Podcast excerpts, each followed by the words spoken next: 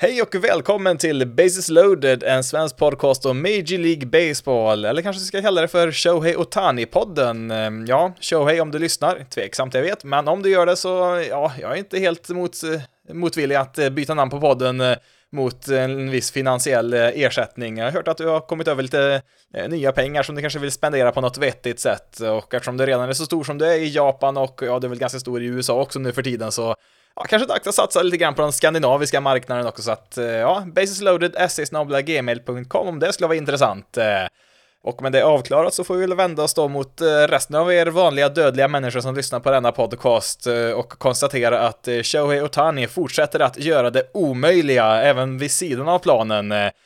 För om ni inte har hört, vilket jag tror i princip alla som lyssnar på denna podd har gjort, men ja, om, om du mot förmodan inte har hört eh, nyheten än så länge här så kom det under lördagskvällen nyheten att Shohei Ohtani skriver på ett eh, nytt kontrakt med Los Angeles Dodgers, vilket i sig kanske inte var så jätteöverraskande, det kanske var de som var favoriten att eh, signa honom, men eh, kontraktet, herregud, kontraktet, 10 år, 700 miljoner dollar. Det är ganska mycket pengar det. Eh, alltså, det, att det skulle bli ett rekord, ja, det var väl väntat, men 700 miljoner! Ja, alltså det tidigare rekordet hade Mike Trout 426 miljoner på 12 år. Det är ju för sig också ganska mycket pengar, men eh, inte ens i närheten av vad Otani kommer få de närmaste 10 åren. Eller ja, eh, det kommer vara över flera år för en eh, hel del deferments med där, men mer om det senare. Alltså, ja, han är ju som sagt lika otrolig på planen som han är utanför. Han spelar ju helt enkelt i en helt egen liga. Alltså jag vet inte vilken nivå som kommer över MLB, men ja, Otani lär väl hålla till där i alla fall. Eh, han spelar helt enkelt efter helt egna regler. Ja, bokstavligt talat också eftersom att man ändrade ju reglerna för några år sedan här eh, för att kunna tillgodose hans eh, unika egenskaper som pitcher och hitter. För tidigare så kunde man ju inte vara pitcher och designated hitter. Eh, man var ju tvungen att vara, ja, ena eller andra och eh, ja, sen ändrade man ju reglerna så man kunde vara både och och kunna, ja, vara, vara kvar i matchen som designated hitter även om man kom ut som pitcher. Det är ju en, ja, helt enkelt en regel som bara finns till för att eh, tillgodose Shohei Otani, i nuläget i alla fall. Tycker också det är kul att påpeka att när Alex Rodriguez fick sitt monsterkontrakt för en, ja, sådär 20 år sedan någonstans, eh, då, då, fick han ju 275 miljoner dollar, vilket var också en extrem summa på den tiden. Eh, var ju långt, långt, långt över något annat kontrakt som hade skrivits eh, eh vid den tidpunkten. Eh, men ja, för att eh, dra en liten kontrast där till Otanis kontrakt. Eh, eh, summan som skiljer Mike Trout och tvåan på listan och Otani är 274 miljoner dollar, så att eh, det är ett helt Alex Rodriguez monsterkontrakt som skiljer ettan och tvåan i totala pengar som ska betalas ut då. Eh, kan jag också jämföra med Aaron Judges kontrakt som han fick förra året, eh, är det största free agent-kontraktet någonsin. Eh, eh Trout och eh, även då Mookie Betts som har lite mer pengar på sina kontrakt eh, kommer ju genom kontraktsförlängningar, så att Aaron Judge var ju det största free agent-kontraktet då eh, fram tills nu. Han fick ju då 360 miljoner över nio år, eh, så att Otani i princip dubblar ju rekordet här. Eh, kan även nämna Garrett Cole är ju bäst betalda pitcher, ja, förutom Otani då såklart. Eh, han har ju sina 324 miljoner över nio år och ja, i och med Otanis kontrakt så ramlar faktiskt Garrett Cole av topp 10-listan över bäst betalda spelare i MLB. Eh, pitchers får ju i regel inte, eh, ja de får väl, kan väl få lika bra betalt men inte i lika stor omfattning. Det är ju några få enstaka som får de här jättesummorna. Men tänker ändå tillbaka då på de här ganska, ja, jag ska inte säga nya, men inte så gamla kontrakten som Giancarlo Stanton och Bryce Harper fick, eh, som var, var fantasisummor det också när de skrevs. Eh, Stanton har ju 325 miljoner och eh, Bryce Harper på 330 miljoner, båda på 13 år. Och ja, återigen, det är också ganska mycket pengar. Men om vi tar till exempel då Bryce Harper som ändå får anses vara en av ligans bättre spelare. Alltså, hans lön per år blir ju någonstans kring 25 miljoner vilket, eh, ja, ännu en gång, mycket pengar, men långt ifrån toppen när det gäller bäst betalda spelare per, per säsong. Alltså, han ligger på 25 plats när det gäller snittlön per år. Eh, alltså 24 spelare har ju högre lön varje år än vad han har och eh, eh jag skulle väl, jag är tveksam till om det finns 24 bättre spelare än Bryce Harper i nuläget. Eh, så att eh, även om det var mycket pengar när han fick kontraktet så, eh, ja, efter ett tag så blir det inte så farligt de här långa kontrakten om man ser från år till år. Sen visst, det är väl kanske inte jättekul att betala Bryce Harper 25 miljoner dollar när han är ja, 38-39. Vi vet ju inte vilken spelare han är då, men ja, det, det, är väl lite grann det man, det är väl det man får betala. för en spelare av den kalibern. Man får, man får det bra i början och sen kan det vara lite jobbigt på slutet. Ja, se exempel Miguel Cabrera här nu, som gick i pension här efter säsongen. Eh, så att, ehm, ja, de här långa kontrakten, eh, visst, de kan vara problematiska, absolut. Eh, se Albert, Albert Pujols, det var väl inget jättebra kontrakt han fick med Angels. Ehm, men, ehm, ja, sen visst, 70 miljoner dollar i snitt. Det, det, är nog mycket pengar om 10 år också skulle jag, skulle jag tro. Jag vet, jag vet inte hur länge vi får vänta innan vi får ett så här stort kontrakt igen. Det kommer nog dröja lång, lång tid. Alex Rodriguez kontrakt var ju rekordet väldigt länge det också. Frågan är väl om det kommer ta lika lång tid innan vi kommer upp i de här summorna igen eh, i MLB här. Eh, får vi se, det är väl Juan Soto som är nästa riktigt stora free agent. Eh, kan inte se att på något sätt att han kan få 700 miljoner, det, det finns bara inte. Men 500, ja, det, det finns möjlighet. Men vi kan väl nog ganska säkert utgå från att Otani är ganska ohotad här i toppen ett bra tag framöver. För övrigt, när vi pratar om Harper där och hans snittlön, kolla på nästa år här så Eh, han ligger någonstans eh, i topplistan här då, mellan Dansby Swanson och eh, Sandy Bogarts. Sen har vi även spelare som Chris Bryant, Carlos Rodon och Christian Jelic får ju betalt mer än Harper får, så att det där kontraktet var nog inte så dumt ändå, även om jag vet jag själv var lite skeptisk till alla de där miljonerna, men ja, som sagt, det, det, kan gå åt väldigt många olika håll med de här långa, stora kontrakten. Det finns de som har funkat hur bra som helst. Max Scherzer är ett jättebra exempel på ett kontrakt som blir riktigt, riktigt bra. Eh, 210 miljoner över sju år, det, det, tror jag inte direkt Nationals ångrar sig att de gav honom. Sen kanske de ångrar sig att de gav, eh, var väl också ett sjuårskontrakt tror jag, 245 miljoner till eh, Steven Strasburg här för ett par år sedan. Eh, det kontraktet är ju inte något annat än en total katastrof, för han verkar väl i princip vara redo att gå i pension här med ja, ganska mycket pengar återigen kvar på det kontraktet. Så ja, återstår väl se vart vi hamnar när det gäller kring Otani. Men är det då så lätt som att bara betala ut 70 miljoner dollar till Otani i 10 år? Ja, det skulle kunna vara om man verkligen vill, men det kommer inte att vara så för att det finns mycket deferrals med i det här kontraktet. Eh, detaljerna vet vi inte, men eh, det har väl kommit ut någon kommentar om att eh, till och med majoritet av pengarna är, deferrals, alltså uppskjutna betalningar.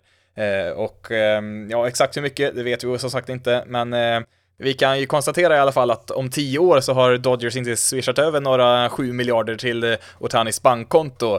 Alltså han kommer att få sina 700 miljoner dollar, det, det är klart, liksom, det kan de inte komma ifrån Dodgers. Sen behöver de inte betala ut eh, under de här 10 åren som han står under kontrakt. Eh, för om 10 åren, han är närmare 40, så kommer han bli free agent igen om han så vill fortsätta spela. Men det kan hända att, ja, det, ja vi vet att det, det kommer bli betalningar efter kontraktet är slut.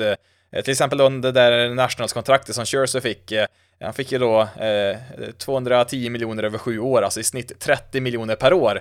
Men det var inte så att de bara betalade ut 30 miljoner i sju år, utan de betalade, jag tror det var hälften faktiskt, han fick 15 miljoner per år under de där sju åren som han stod under kontrakt och sen så valde de att eh, betala ut 15 miljoner per år i sju år till efter det. Alltså han får fortfarande betalningar från Nationals 15 miljoner per år fram till, ja, vad kan det vara, 2028 eller något sånt där. Så att eh, trots att eh, Scherzer inte spelat för eh, Nationals eh, på flera år nu så får han fortfarande betalt av dem eftersom att han har sådana här uppskjutna betalningar kvar då som han ska få. Vi har ju även Bobby Bonilla som är en variant på det här också, inte exakt samma sak för hans kontrakt bröt ju Mets för en, ja, kan det vara en 20 år sedan och sånt där. Och istället för att betala ut de pengarna som han var skyldig att få då enligt hans kontrakt så sa de att ja, men vi betalar en mindre summa, säg en miljon dollar per år i en massa år framöver så så gör vi det så istället, så tar vi de här pengarna vi är skyldiga dig och investerar nu så kan vi täcka upp eh, kostnaden för att betala dig eh, över de här åren och dessutom tjäna lite pengar själva, vilket ja, känns som en win-win. Eh, Mets eh, i det här fallet då, som han spelar för, fick behålla pengar och kunde investera dem och tjäna lite pengar på det sättet och Bonilla fick i, i slutändan faktiskt mer pengar än vad som stod i hans kontrakt då, men över längre tid istället. Men eftersom att vi nu pratar om New York Mets, eh, ja, spelar ingen roll om det är i nutid eller dåtid, eh, så var de ju tvungna att sjabbla till det på något sätt, eh, för att de tog ju Bobby Bonias pengar som de sparade in där och investerade hos Bernie Madoff av alla personer. Arkitekten bakom ett av ja, de största finansiella bedrägerierna någonsin, så att det gick väl lite sådär med den investeringen, men ja, själva idén att eh, investera de pengarna som man är skyldig att betala ut i framtiden till spelare, eh, den lever ju kvar än idag, det, det är ju de flesta lagen skulle jag tro, i alla fall som använder deferred money då, alltså eh, en hundralapp idag är ju värd mindre om, ja, om ett år och tio år också, så att om man då kan använda den där hundralappen för att investera och få någon ränta eller något sånt där på den, ja, då har man tjänat lite pengar på den hundralappen innan man faktiskt behöver betala ut den, så att det är väl så man tänker när man skjuter upp betalningarna. Och eh, ja, det är nog lika så här med Otani. Sen hur mycket pengar, ja, det får vi ju se då. Det låter som att det ska vara ganska mycket. Eh, kan ju kolla till exempel på, eh, på hans lagkamrat Mookie Betts som eh, fick ett kontrakt värt 365 miljoner över, ja var det 12 år va? Ja, precis 12 år. Och eh, ungefär en tredjedel av hans lön, 115 miljoner, är, eh, är deferred då, alltså som ska eh, betalas ut eh, ja, efter kontraktet är slut egentligen. Så att eh, hade man delat hans 365 miljoner dollar som han då tjänar då, eh, eh, ja, totalt på 12 år så blir en snittlön på 30,4 miljoner per år. Men eh, med, med tanke på att de har skjutit upp en del av betalningarna så kommer man, ja, medräknat till inflation och så vidare. Ja, jag vet. Hej och välkommen till Finanspodden. Det är mycket sådana här siffror nu som inte har så mycket med basebollen egentligen att göra, men tro mig, det är faktiskt viktigt för hur Dodgers eh, ska fortsätta bygga sitt lag här. Vi, vi kommer till det. det. det. tar lite tid bara att förklara bakgrunden, för eh, om vi då kollar på Mookie Betts kontrakt då med Deferments Eh, Eh, alltså i dagens penningvärde så är hans kontrakt egentligen värt närmare 306 miljoner dollar istället för 365. Så att eh, när man ska räkna mot lyxskattetaket som vi kommer in på alldeles strax här så eh, är hans lön i snitt per år 25,5 miljoner, inte 30,4 som vore om man räknar på 365 miljoner.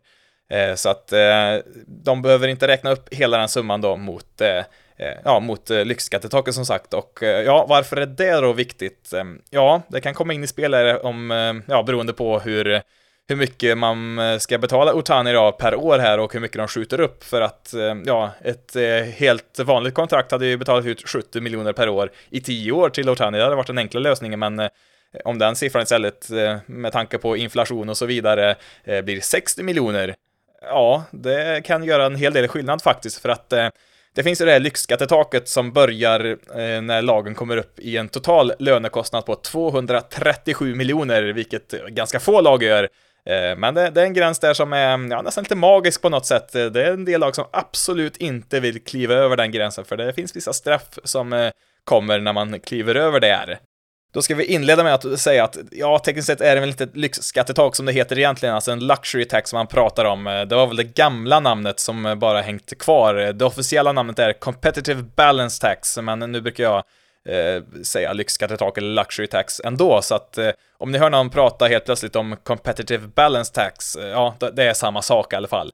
Och ja, det är helt enkelt inte ett officiellt eh, lönetak, men eh, det är väl för att i alla fall hindra de största lagen för att spendera hur mycket som helst. Eh, sen har väl inte det fungerat alltid så bra när det gäller att hindra vissa individer som till exempel äger New York Mets att spendera hutlösa summor, men ja, eh, som sagt, man får spendera hur mycket man vill över det här, men det finns vissa straff som, är, som man får beroende på hur högt över man går och det finns olika nivåer. Den första var som sagt 237 miljoner, sen ökar det 20 miljoner eh, tre gånger till där, så att nästa nivå är 257 miljoner, sen har vi en på 277 miljoner och sen har vi sista då på 297 miljoner.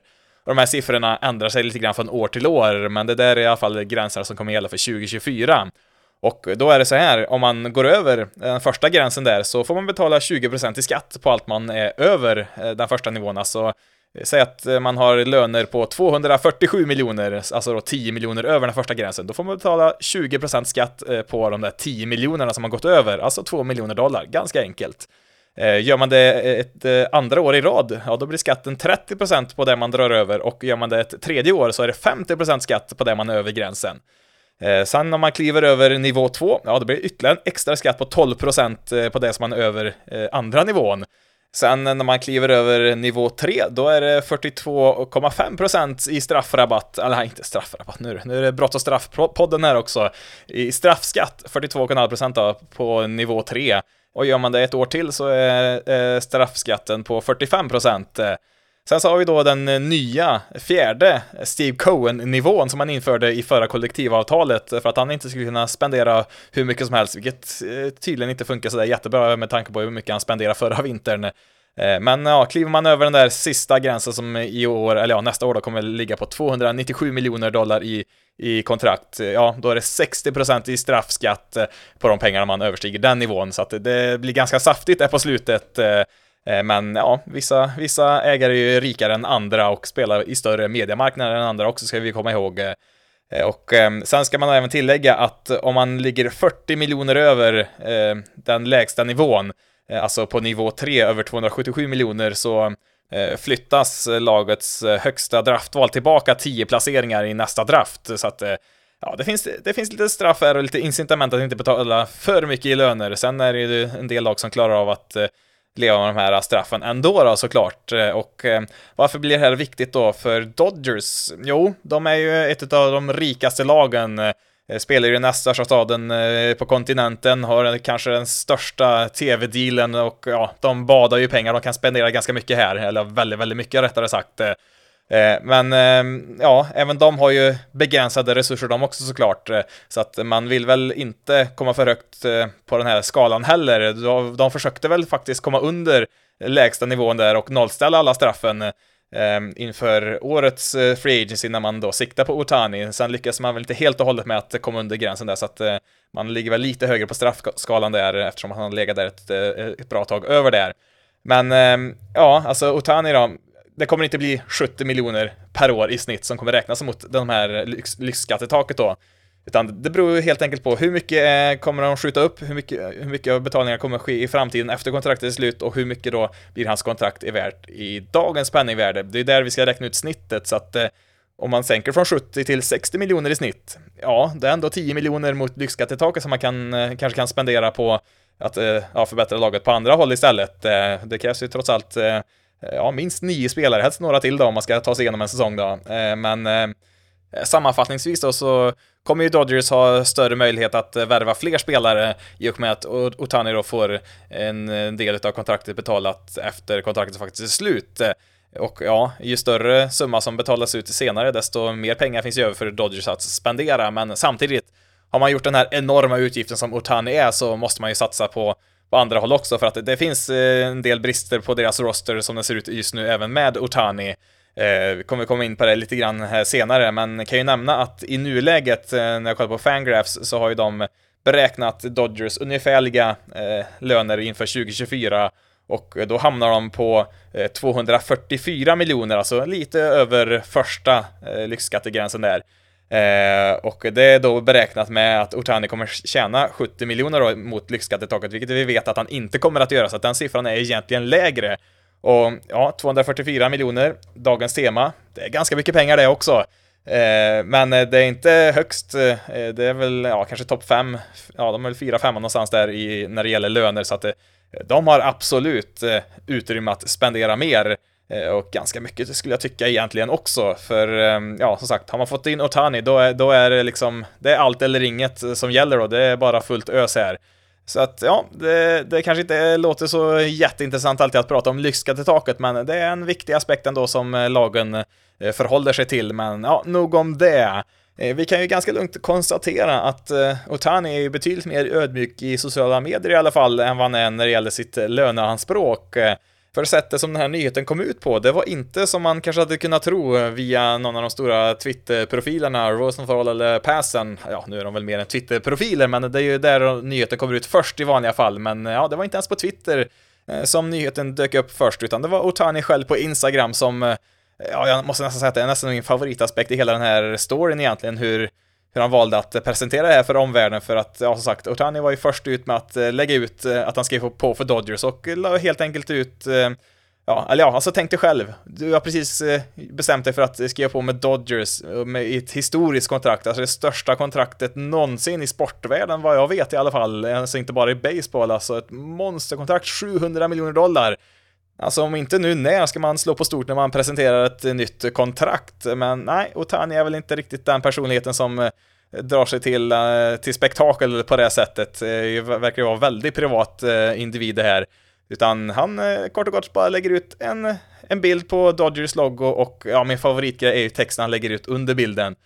To all the fans and everyone involved in the baseball world, I apologize for taking so long to come to a decision. I have decided to choose the Dodgers as my next team. Alltså killen har precis förhandlat till sig 700 miljoner dollar och det första han gör är att be om ursäkt. Eh, ja, det, måste man älska på något sätt. Eh, och anledningen han ber om ursäkt för, alltså att det tog så lång tid. Alltså det är inte ens Lucia än, det är väl, ja när jag spelar in här nu så är det väl typ Nobelmiddag, vi är inte ens i mitten av december, det är inte speciellt eh, sent på free agency att skriva på på något sätt. Jag vet ju när Harper och Machado var free agents för ett antal år sedan så tog det väl typ till februari innan de skrev på. Det var ju lite sent där när springtraining redan hade börjat, men alltså att skriva på kontrakt, eh, eller ja, nu är väl tekniskt sett inte kontraktet påskrivet, men att ta beslutet 9 december, det är ju inte på något sätt att ha lång tid på sig. Det är liksom, ja, det är väl som han är, det är väl hur han är som person helt enkelt. I alla fall den bilden han vill måla utåt, men återigen, han är en extremt privat människa. Han vill ju inte ens berätta vad hans hund heter för någonting. Det är till och med det var privat, så att eh, han på, på, på, ja, på ett sätt så är han ju den mest spektakulära eh, personen i, i baseballvärlden vi någonsin haft eh, med tanke på vad han presterar på planen, men samtidigt så ja, utanför planen så vet vi inte jättemycket egentligen. Det, har, det finns väl lite intervjuer och lite dokumentärer såklart, men ja, på något sätt så måste man väl ändå uppskatta den här extrema ödmjukheten som han ändå visar här. Eh, och ja, nu säger jag inte att jag har någonting emot kaxiga spelare heller, det är kul med dem också. Det, det är kul att ha lite både och här, men ja, det är en minst sagt intressant reaktion på en exceptionell händelse, så kan vi väl säga i alla fall. Är Shohei Otani värd 700 miljoner dollar, alltså 7,3 miljarder svenska kronor i dagens penningvärde? Ja, det går ju att se på den frågan från många vinklar. Är någon människa värd 7 miljarder kronor?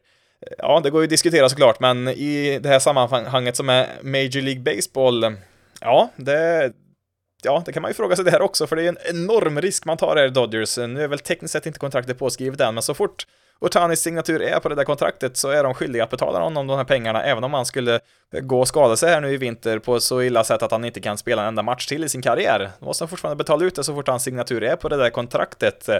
Eh, och ja, som sagt, eh, det finns de långa kontrakt som har lyckats väldigt bra och det finns de långa kontrakten som har varit en total katastrof. Återigen, Steven Strasburg med Nationals.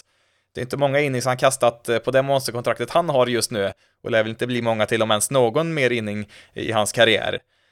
Men ja, det, det, går ju som sagt att vrida och vända på det här på många sätt. Det, kanske man tänk, det som man kanske tänker mest på nu, det är att han avslutar säsongen skadad, alltså han kastar ju ingenting eh, senare delen av säsongen när de upptäckte något problem där i armbågen och eh, ja, den, de, ja, den absolut sista delen där så slog han ju inte heller, eh, utan var ju på deras injured list där, så att ja, det finns ju, det är ju framförallt skaderisken som man tänker på här och vi vet ju att han troligtvis inte kommer kasta någonting alls 2024, för han har ju gjort någon, någon, någon typ av ingrepp han har gjort i armbågen. vi vet inte fortfarande exakt vad han har gjort för operation. Eh, det kan vara en Tommy John-operation, det kan vara något lite lindrigare, men någon, något större ingrepp har han gjort i armbågen i alla fall, som vi inte vet om ännu. Och eh, ja, är det en Tommy John-operation så är det ju hans andra. Eh, många kommer tillbaka efter en Tommy John-operation, det brukar inte vara något större problem för de flesta, men kommer tillbaka efter två, det är lite svårare. Jag vet att Nate Uvold är väl en av de som har gjort det och kommit tillbaka på en hög nivå, men det är ingen garanti att man kommer tillbaka på samma nivå som man var innan. Det får vi se då först kanske 2025 hur Otani ligger till där. Så har Dodgers då värvat en 700 miljoners designated hitter. Ja, under 2024 har man gjort det i alla fall, för han eh, lär ju som sagt då inte kasta någonting alls under säsongen där, men ja, det, det ska nog mycket till innan man ger upp hans pitching-karriär eh, eh, i alla fall, även om det skulle gå knackigt när han kommer tillbaka där. Men om vi då bara kollar på hur det ser ut då utan pitching-delen så Ja, det går ju att argumentera för att han bara som slagman är värd 40 miljoner per år, alltså som hitter. Eh, Judge fick ju, eh, ska säga 40 miljoner per år på sitt kontrakt och det går väl att argumentera att eh, de ligger på liknande nivå rent offensivt. Sen eh, bidrar ju Judge med, med defensiven i, i Yankees outfield, eh, något han gör ganska bra också. Det gör ju inte Otani då i nuläget. Eh, Otani var ju en outfielder när han spelar i Japan och har väl gjort någon, ja, några enstaka innings eh, även i Angels outfield, så att han är ju fullt kapabel att vara en bra outfielder också tror jag, Otani, men nu har han väl inte gjort det på länge och eh, det är väl kanske inte främst det man vill att han ska spela om man ska vara en tvåvägsspelare. Eh, men ja, potentialen finns där i alla fall ifall det skulle skita sig totalt eh, med pitching-delen där så skulle han nog ändå kunna bli en ganska duktig outfielder istället. Men ja, vi, vi glömmer bort det just nu då och säger ja, 40 miljoner som hitter då. Ja, okej. Okay. Det är fortfarande 30 miljoner upp till de där 70 miljonerna då. Ja, jag vet inflation, deferments, ja, strunt i det nu, nu är det 70 miljoner per år vi pratar om här. Eh, ja, då är det ett gap på 30 miljoner där, eh, om vi tänker på 2024. Och mm, ja, då kommer den här andra aspekten av Otanis eh, storhet in. För jag såg någon, det var någon undersökning de gjorde i Japan över deras favoritatleter i i Japan och mm, ja, Otani var förkrossande etta på den listan. Jag tror 30% utav de tillfrågade i den undersökning som gjordes, jag tror det var förra året, angav Otani som deras favoritatlet i Japan. Eh, och eh, ja, det var ingen som ens var i närheten, ingen var ens på tvåsiffrigt. Jag tror det närmaste la på 5% tror jag tvåan var på. Eh, för övrigt, en viss Ichiro Suzuki var trea på listan flera år efter han gått i pension, men ja, eh, nu är det Otani som gäller här. Men eh, ja, med andra ord, Otani är extremt populär i Japan. Liksom en superkändis och det gör ju att det laget han spelar för kommer få enorma sponsoravtal från Japan. Alltså kollar man på Angels matcher så var det mycket skyltar runt omkring eh, Angel Stadium eh, på japanska, alltså japanska företag som gjorde reklam för att alla matcherna sänds ju direkt i Japan när han spelar. Så att allt det där kommer ju hamna på Dodger Stadium nu och jag tror säkert man kan eh, ta ut eh, mycket större priser jämfört med vad Angels kunde göra, för Dodgers är en så mycket större organisation än vad Angels är. Och de kommer ju även dra in mer publik nu också, eller ja, i och för sig då, nu eh, brukar de väl sälja ut ganska bra sina matcher ändå. Eh, sen har de väl en av ligans, om inte ligans största arena rent åskådarmässigt, eh, så de kan ju sälja en hel del biljetter till varje match, eh, men ja, även om inte antalet blir jättemycket fler så kommer de ju säkert kunna höja priserna en del. Det kommer väl bli en Otani-skatt på en del biljetter, i alla fall på de matcherna som drar mycket folk. Och ja, det var väl någon som hade försökt, försökt att uppskatta hur mycket pengar Angels drog in eh, på sponsorer kring Otani. Eh, och eh, det var väl någon som räknade på, ja, ungefär 10-20 miljoner dollar per år. Det var väl en uppskattning man kom fram till och ja, det var som sagt i Anaheim som de spelar i. Även om de heter Los Angeles Angels så är det ju Anaheim, lite, lite bit söderut från Los Angeles. Så nu är han ju i Los Angeles på riktigt och som sagt, pengarna lär ju inte det lär inte bli någon mindre sponsorpengar, kanske till och med blir en 30 miljoner dollar per år de kan dra in där och ja, jag vet, det är totala spekulationer i exakt hur mycket pengar man drar in på sponsorer, men ja, bara för sakens skull, säg att det är 30 miljoner per år de tjänar på, på sponsorintäkter där kring Otani. Ja, 40 miljoner som hittar, 30 miljoner från sponsorer. Ja, enkel matematik säger att 40 plus 30 blir 70 och ja, där har vi de där 70 miljonerna som man då tjänar i snitt, eh, ja, tekniskt sett inte, men ja, bara för sakens skull så, ja, då har vi inte räknat med pitching-delen eh, om man kommer tillbaka dit, vilket vi får hoppas på. Eh, och ja, han verkar vara så extremt driven på att vara den absolut bästa baseballspelaren han kan vara, Otani, så att det, är det någon som kan fixa det så tror jag väl att det är han och eh, ja, det finns en möjlighet att han kanske senare i karriären får eh, hoppa in i Dodgers bullpen då om han inte riktigt håller för att eh, kasta hela matcher, men ja. Eh, det gick ju bra för John Smoltz, gjorde den resan han också och han blev en Hall of Famer även om han fick kasta lite färre innings där på slutet av karriären. Eh, så att, eh, ja, på frågan, är Shohei Otani värd de här pengarna? Ja, det sjuka är att han nog är det faktiskt. Eh, alltså, ja, nu är det väl väldigt simplistiska uträkningar vi gjorde här på vad han skulle kunna vara värd som hitter och som ett sponsorobjekt. Men som sagt, om vi utgår från att han kommer tillbaka och är en effektiv pitcher så är det ingen tvekan om att han rent ekonomiskt är värd de här pengarna för vad han bidrar med. Men det är ju som sagt, det är skadorna som skulle kunna ställa till det. Det är den stora risken här som skulle kunna göra att det här blir ett dåligt kontrakt. Eh, det vet vi ju först om ett antal år. Eh, och eh, det är väl därför kanske det bara är Dodgers och några få enstaka lag till som skulle kunna ge ett sånt här monsterkontrakt som vi ser här. Alltså, visst, Cincinnati Reds skulle absolut kunna, alltså de har ju en payroll som är högre än 70 miljoner per år. Det har de ju absolut, men de har ju inte råd direkt att ge det till bara en och samma spelare. Det, det finns ju inte på kartan för dem. Eh, och mm, ja, på något sätt så känns det, det känns, känns som att det blir en bra destination här. Alltså visst, jag hade ju jättegärna sett honom i mitt Tigers, men det är lite samma problematik där som eh, i Cincinnati. Ska de verkligen ge så här mycket pengar till en spelare? Det, ja, det var ju jobbigt när, eh, när Miguel Cabrera var var riktigt dålig på slutet av karriären och han fick ju bara, ja, bara 30 miljoner per år där på slutet. Tänk att ge 70 till en spelare som går i sönder. Det, det blir lite jobbigare för ett lag som har betydligt mindre payroll. Eh, så att, eh, ja, det blev, det blev ganska bra på något sätt där. Alltså, eh, en spelare som Otani ska man kunna marknadsföra var han än spelar, så exceptionell är han. Men ja, sanningen är så, även om det är tråkigt, att spelar man på de större orterna så finns det mer marknadsföringsmöjligheter, man får mer uppmärksamhet för, inte bara Otani, för sporten i stort också. Eh, tyvärr är det så, men det är ju egentligen borde vara talanger man går på egentligen, men eh, spelar man eh, på de stora platserna så får man mer uppmärksamhet. Det är, det är så världen fungerar och eh, det är väl bra också att han får stanna på västkusten närmare sitt hemland också. Det tror jag väl också att han helst ville. Det var ju väl mest eh, västkustlag som diskuterades som alternativ eh, när, när det gick rykten om vart han eh, kunde tänka sig spela. Sen visst, Cubs var väl med länge i diskussionerna verkar det som också och även Eh, ja, Blue Jays eh, gick väl ryktena heta kring där. Ja, var man på Baseball-Twitter i fredags eh, det var kaos, det var totalt kaos på Baseball-Twitter i fredags med alla rykten kring framförallt Blue Jays och Otani. Jag kanske kan komma in på det lite senare, men Eh, ja, annars var väl Giants var väl en kandidat och ja, även Angels då, eh, få tillbaka honom där, men det Nej, det är mycket svårt att tro att han vill vara kvar där. Alltså, de har ju haft sex år med Trout och Otani och inte varit i slutspel en enda gång. Uh, Angels har varit i slutspel en gång under Trouts karriär som började, var det 2011 eller 12? Um, ehm, ja, nej, så att det, det var väl nog kanske inte riktigt aktuellt på det sättet. Uh, och uh, ja, nu får vi, väl, får vi väl ändå säga att det är nästan garanterat att få se Otani i slutspelet. Alltså att Dodgers ska missa slutspel alla de där tio åren som han står under kontrakt. Det, Ja, det har jag svårt att se. Det är återigen, det är skadorna som skulle kunna ställa till det då, som skulle göra att han kanske inte skulle kunna vara med där och eh, ja, det skulle vara riktigt kul att se eh, Otani i slutspelet som både hitter och pitcher. Vi får vänta ett tag på innan det är möjligt då, men ja, på något sätt känns det som att eh, även om man såklart alla vill ha honom i sitt eget lag så eh, ja, det blev väl ändå en ganska bra landningsplats för honom där. Sen förstår väl att eh, Giants-fans kanske inte är så jätteglada just nu då, men eh, ja, för för, för MLB i stort så tror jag nog att det här blir en ganska bra destination för honom här. Eh, som sagt, får, får hoppas att, eh, att han kan fortsätta som pitcher. Det är liksom, visst, han är en duktig hitter, men han är inte den här enastående enhörningen utan förmågan att göra båda delarna på den höga nivå som han faktiskt har visat de senaste åren.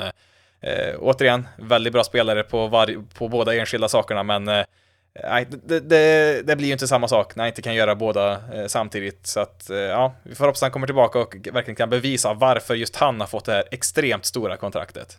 På tal då om Blue Jays och eh, det kaoset som var på Twitter i, i fredags. Eh, eh ja, det var nästan, ja, om, om eh, Otanis eh, Instagram-inlägg var det bästa så var väl det nästan det näst bästa.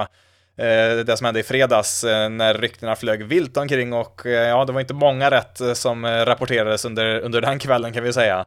Ehm, för ehm, ja, som sagt, Otani, väldigt tyst om sig, väldigt privat, går inga speciella rykten så. Eh, till skillnad från till exempel Aaron Judge eh, var ju gjorde intervjuer och det kom ju massa nyheter under vinters gång där innan han skrev på med Yankees igen. Valde ju en liten annan väg där i sin free agency, vilket betalade sig ganska bra det också, men eh, eh ja, reportrar var väl ja, rent sagt irriterade på hur lite som kom ut. En del av dem i alla fall, en del gick ut och sa att de tyckte att det är dåligt för sporten att att det inte kommer ut några rykten, att de inte pratar någonting om sin free agency här, vilket jag tycker var lite väl överdrivet, för det Ja, när det väl, eh, när det väl var dags så, ja, då blev det en extremt stor nyhet oavsett om det inte hade hänt så mycket rent ryktesmässigt innan, men eh, i fredags eh, såg det ut som att eh, det kanske fanns någon läcka hos Otanis eh, läger eller hos Blue Jays då för att eh, eh Ja, först så kom det ut från John Morose, en reporter där som eh, Ja, han är, tillhör väl inte de här stora reporterna som kommer ut med alla trades och eh, kontraktspåskrivningar så, men han har väl någon sån nyhet ibland i alla fall, men eh, han kom ut och rapporterade att Otanis eh, eh, kommer att ta sitt beslut när som helst, alltså det var imminent, alltså när som helst kan han skriva på här för något lag och ja, då gick ju baseball-Twitter på högvarv där och spekulerade vart han skulle kunna ta vägen och eh, då var det någon som upptäckte att eh, ja, det är ju ett privatjet som lyfter från Anaheims eh, flygplats och destinationen, den är Toronto. Eh, ja, eh, en av de få sakerna vi, vi vet om från eh, Otanis Free Agency-sökande här var att han hade faktiskt träffat Toronto i Florida på deras Spring Training-komplex där så han har varit där och pratat med dem så att man visste ju att Blue Jays var intresserade av att prata med honom och så att ja, är det Otani som sitter på det här planet och är på väg att skriva på kontraktet i Toronto? Ja, det var ju många som verkar tro det. De satt där och följde det här planet i realtid. Jag vet inte riktigt om det fanns så mycket spännande att få ut från att se vart det plan skulle ta vägen eftersom man visste vad destinationen redan var. Men ja, eh, spekulationerna flög ju omkring eh, vilt där och eh, det var väl många som, eller ja, många, men det var väl en del som ville sparka Dave Roberts, Dodgers manager, för att han har ju vågat gå ut och säga att ja, vi har pratat med, med Otani som eh, ville hålla allting privat, så att man var ju rädd att, att om han gick ut och skvallrade där om vad Dodgers har gjort så kanske han, eh, ja, Otani inte vill skriva på med dem där, och så fick han massa skit för det för att han var he svarade helt ärligt på en fråga om de hade Eh, intresse för Otani. Det är klart de har det, det vet väl alla att de har. Han svarade ärligt på en fråga som alla redan visste svaret på. Men nej, nej, eh, känslorna var riktigt heta där så att eh, bort med, med, med eh, Dave Roberts och så kommer Morose ut igen med bombnedslaget att Otani är på det där planet som är på väg till Toronto. Ja, då, ja, då skulle de absolut sparka, sparka Dave Roberts då. Det var ju hans fel att eh, Otani var på väg till Toronto uppenbarligen, men Ja, och ja, just det. Någon nämnde ju också samtidigt att Yusei Kikuchi, alltså Otanis landsman, har ju bokat någon restaurang där på Blue Jays arena för 50 personer under kvällen. Eh, vilket jag tror inte vi har fått bekräftat det ens var, var sant, utan det var mest någon, någon rykte någon hade ringt in till någon radiostation någonstans, anonymt typ, och berättat ja men så, så är det nog. Så att, ja, det är bara rullar ju på och rullar på och rullar på. Och sen så kommer det ut en Dodgers-reporter, eller ja, för detta Dodgers-reporter i alla fall, lite osäker på vad han gör nu för tiden, men han har ju Eh, bevakat både Angels och Dodgers, så att han har väl lite kontakter i organisationerna där och eh, han går ut med och säger att, ehm, ja, det är klart, Otani till Blue Jays. Eh, han har fått reda på att han tackar nej till Dodgers och ehm, ja, är på väg nu för att skriva på med, med Blue Jays. Ingen aning vart den informationen kom ifrån. Och ja, nu vet vi att så blev ju inte fallet, men det var ju Ja, det var kaos, totalt kaos. Eh, det mesta pekar ju mot, om man ska tro Twitterstormen, att ja, men det är klart, eh, Blue Jays vinner dragkampen om Otani. Eh, alltså, visst den här Dodgers-reporten är väl inte så jättevälkänd, men John Morose är ändå liksom eh, erkänt ganska stor journalist i baseballvärlden. Alltså, han jobbar väl för MLB och är väl med på MLB TV och lite sånt där. Så att när han säger något så borde man kunna utgå ifrån att det, det bör väl stämma ganska bra det han säger, men Eh, det var väl ändå det här som la i bakhuvudet lite grann att nej, eh, Passen har inte sagt någonting, Rosenthal har inte sagt någonting om det här och eh, visst, ibland är det så att lite mindre reportrar kan vara först på vissa nyheter för att de lite större namnen, de brukar väl få, ja, de vill väl kanske ha lite mer bekräftelse så att de vet helt säkert att någonting faktiskt stämmer innan de skickar ut det. Och ja, mycket riktigt så mm, kom det ju sen, till sist under kvällen där att nej, det var inte alls många rätt i rapporteringen under fredagskvällen. Eh, för till slut så fick vi vår räddare i nöden som eh, till slut en gång för alla eh, avfärdade ryktena med Otani till Blue Jays och det var som vi alla förväntade oss Bob Nightingale som dramatiskt twittrade ut Shohei Otani är inte på planet. Och för den som inte vet vem Bob Nightingale är så, ja, kan vi säga så här, han eh, är ju faktiskt först på en del nyheter, det är han absolut, men han är erkänt känd för att ha ganska mycket fel också, så att eh, man får vara väldigt försiktig när han skickar ut någonting. Även känd för legendariska felstavningar kan vi också påpeka, men ja, han är väl en av de, ja, motvilligt får man väl säga att han är en av de fyra stora. Nightingale, John Heyman, Jeff Passen och Ken Rosenthal, det är väl de fyra som får de flesta nyheterna när det gäller ja, kontrakt och trades och sånt där. Eh, det brukar ofta, som sagt, vara någon av de fyra som är först på bollen eh, sen som sagt, Nightingale, han har ofta fel, eller ja, eh, kanske inte ofta, men det, det har hänt lite för många gånger att det, det blir fel där. Och ja, John Heyman har väl inte alltid rätt han heller och är väl ja, lite tveksam karaktär på honom också där. Han går väl typ vissa agenters ärenden, det är väl ganska tydligt ibland att han han får ju till exempel, det är väl han som är alltid först på Scott Boras klienter och får nyheterna där först, samtidigt som han då Eh, skriver och twittrar ut saker som gynnar eh, Boras klienter. De har väl en relation där som kanske inte är jätteetisk alltid på alla sätt där. Eh, men eh, ja, sen så brukar man väl alltid säga att ingenting officiellt förrän Passen eller Rosenthal har bekräftat det och ja, även de kom ut med, med att eh, nej, Otani är inte på väg till Toronto och han har inte bestämt sig än eh, under fredagskvällen där. Så att eh, Ja, eh, det var nog så dramatiskt som det har varit under årets Free Agency som har varit ganska slö, vilket i och för sig kanske inte är så knepigt med tanke på att man nog väntar på vad som skulle hända med framförallt Otani. Eh, sen ska vi komma ihåg att årets Free Agent-klass är väl inte den bästa på något sätt. Alltså vi har ju Otani, han är ju en klass för sig själv och sen är det väl, ja, det finns några intressanta pitchers och, och så, men eh, det, det, är inte så att det kryllar av fyra, fem superstjärnor på shortstop som man har varit här på sistone. Så att, ja, det är väl också en anledning till att det kanske går lite trögare än vanligt, men ja, som sagt, det fanns ju någon som tyckte det var tråkigt att eh, Otani inte eh, delar med sig, eller lagen delar med sig av förhandlingarna med honom där och inte fick några rykten där, men eh, samtidigt om det inte hade varit så så är det knappast troligt att vi hade fått se den totala masspsykosen som var där under fredagskvällen när det ena ryktet efter det andra dök upp därifrån, ja gud vet varför som de inte stämde, men eh, ja, det, det ja, sammanfattningsvis en rolig fredag helt enkelt som vi fick tack vare Eh, hemlighetsmakeriet kring Otanis i free agency så att, eh, ja, nej, jag köper inte riktigt gnället på att, eh, att så lite var känt på förhand för att som sagt, vi hade inte fått en underhållande fredagkväll utan det och som sagt, när väl nyheten släpptes så, ja, blir det en riktig bomb som baseballmedia kan gotta sig i. Till sist då, vad är det Dodgers behöver göra nu då när man fått in Otani? Ja, offensivt så ser det ju helt klart godkänt ut. Det är inte många som kan slåss med eh, trion Betts, Otani, Freeman. Eh, tre MVPs har de där först i slagordningen. Eh, Will Smith på catcher där som fjärde slagman är väl inte fy man heller. Får vi väl se, då blir väl Max Muncy, lär väl bli permanent i år på tredje bas då, i alla fall inledningsvis. Han spelar ju mycket första och andra bas tidigare. Ja, Freddie Freeman har ju stenkoll på första bas, där flyttar man inte bort honom och Mookie Betts låter det som att han permanent ska vara på andra bas här under nästa år. Eh, lär väl säkert dyka upp någon gång i deras outfield, men det låter som att han främst ska vara deras andra basman, så att ja, Mansi får hålla sig kvar där.